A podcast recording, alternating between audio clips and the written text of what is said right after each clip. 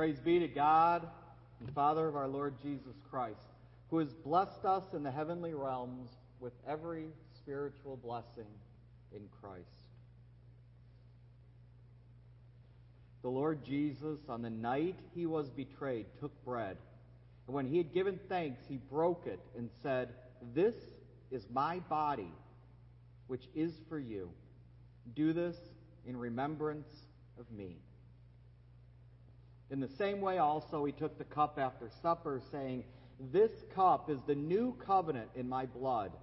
Do this as often as you drink it in remembrance of me. Now, these verses that I just read are recorded earlier in the letter that Paul writes to the Corinthians. And those verses were not read today, but I want to start there. Because the image of the church as a body is anchored to that event. There, at the Last Supper. You see, it was there that Jesus modeled for his disciples what it would mean to become one body, led by and nourished by him. This is my body, he said. And that body, his body, would be offered to us willingly. It would be broken, and it would be made a curse.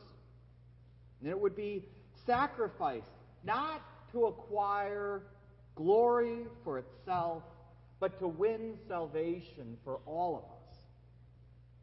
His blood would be poured out his life he would give up in service to his church.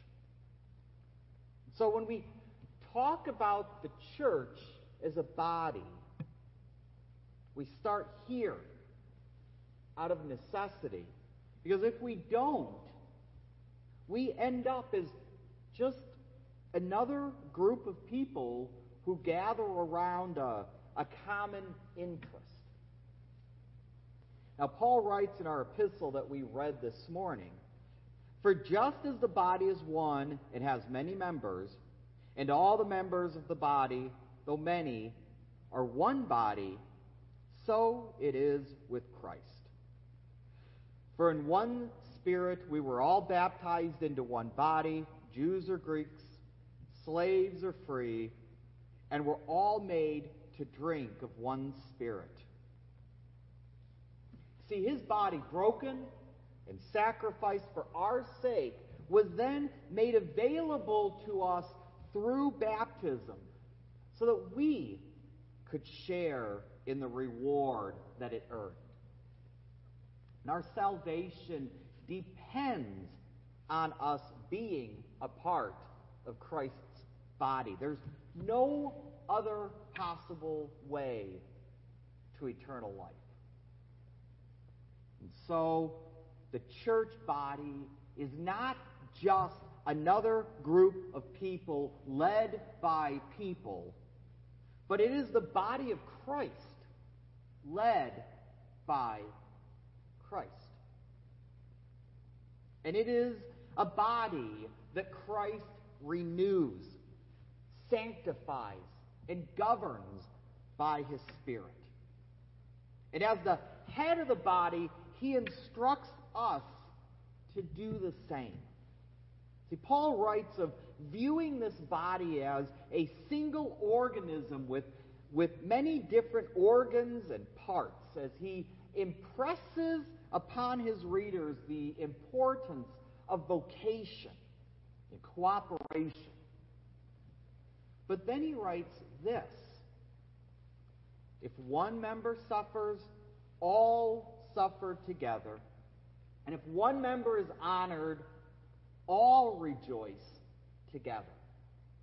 See, Paul teaches that there's more to a body part than the function that it was designed for. True, it was engineered to be an ear, or engineered to be an eye. But it was also engineered to live in harmony with the rest of the body. And furthermore, it was engineered to be so tightly connected to the rest of the body that it can help sustain and help nourish the whole or even an injured part when necessary. And just as the body is built from these interconnected, interdependent parts, so too is Christ's church. We all play a role, not just in the life of the church and in her outward mission to the world, but also her inward mission with each other. What good does it do a whole body if an injured organ keeps to itself, separates from the whole, and rejects support and healing? And to what effect does that have on the organ? And so, too, Paul teaches it is with us. We are responsible to each other. And not just to cooperate, not just to encourage, but to stay connected to the whole church. For what good will it do us when we find ourselves hurt or in need to separate ourselves from the church and to go it our own way? And to what end will it lead if we turn in on ourselves, believing that we alone can heal ourselves?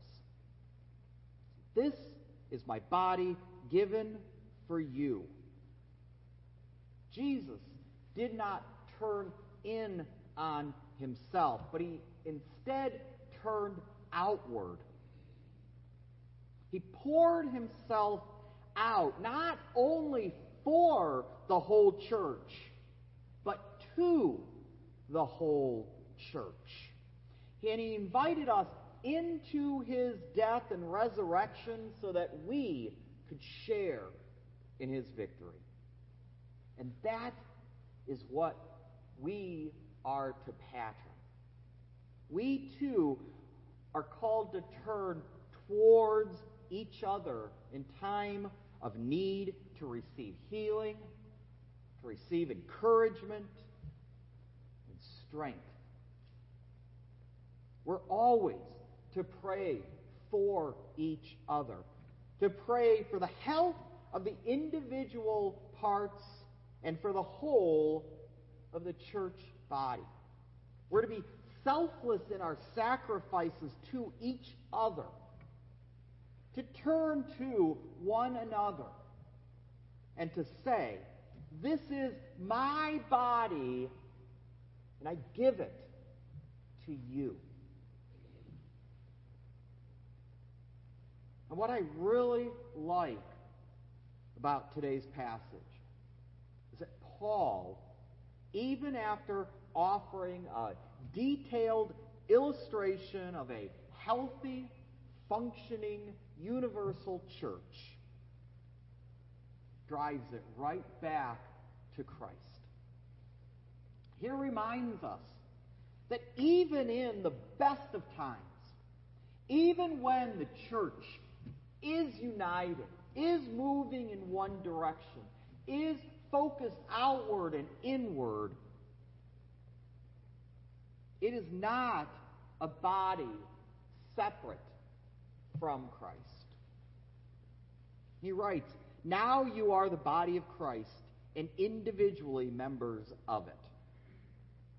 See, the church body is not just another group of people led by people, but it is the body of Christ led by Christ. And it is a body that Christ renews, sanctifies, and governs by his Spirit. It is a body that must receive nourishment from Him. For without it, It is a body that will cease to exist. For that which we offer each other, the support, the encouragement, and even the prayers, are diminished in value without the life giving sustenance of Christ. For it is from Him that we find true healing and true nourishment.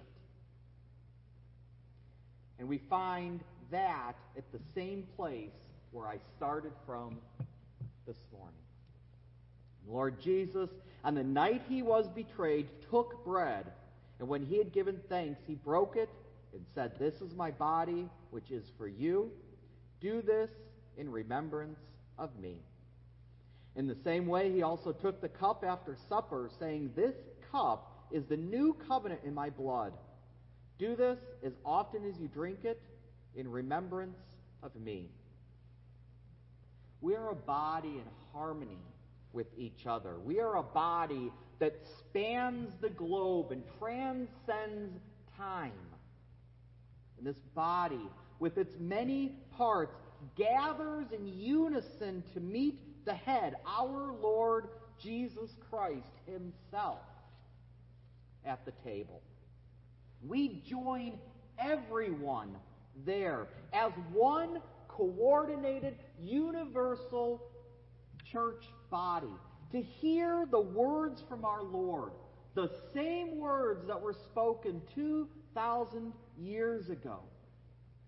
These words were spoken for the prophets of old, and they were spoken for the, the disciples on that day, and they were spoken for us today.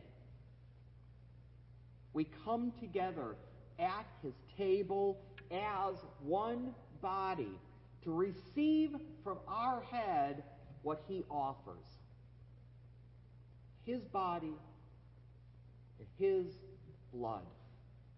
And we partake of it as one body. We receive it as one body. And we are forgiven by it as one body. And this is the message of Paul this morning. When you think of the body of the church, think of the many parts and their interconnected, concerted workings, but remember always the head. The church body is not just another group of people led by people, but it is a body of Christ led by Christ. And it is a body that Christ renews, sanctifies, and governs by his Spirit. It is a body that starts at the Lord's table, and always we return there to find healing and strength. Let us pray. The gifts Christ freely gives, he gives to you and me to be his church, his bride, chosen, saved, and free. The gifts are in the feast, gifts far more than we see. Beneath the bread and wine is food from Calvary. The body and the blood remove our every sin. We leave his presence in his peace renewed again.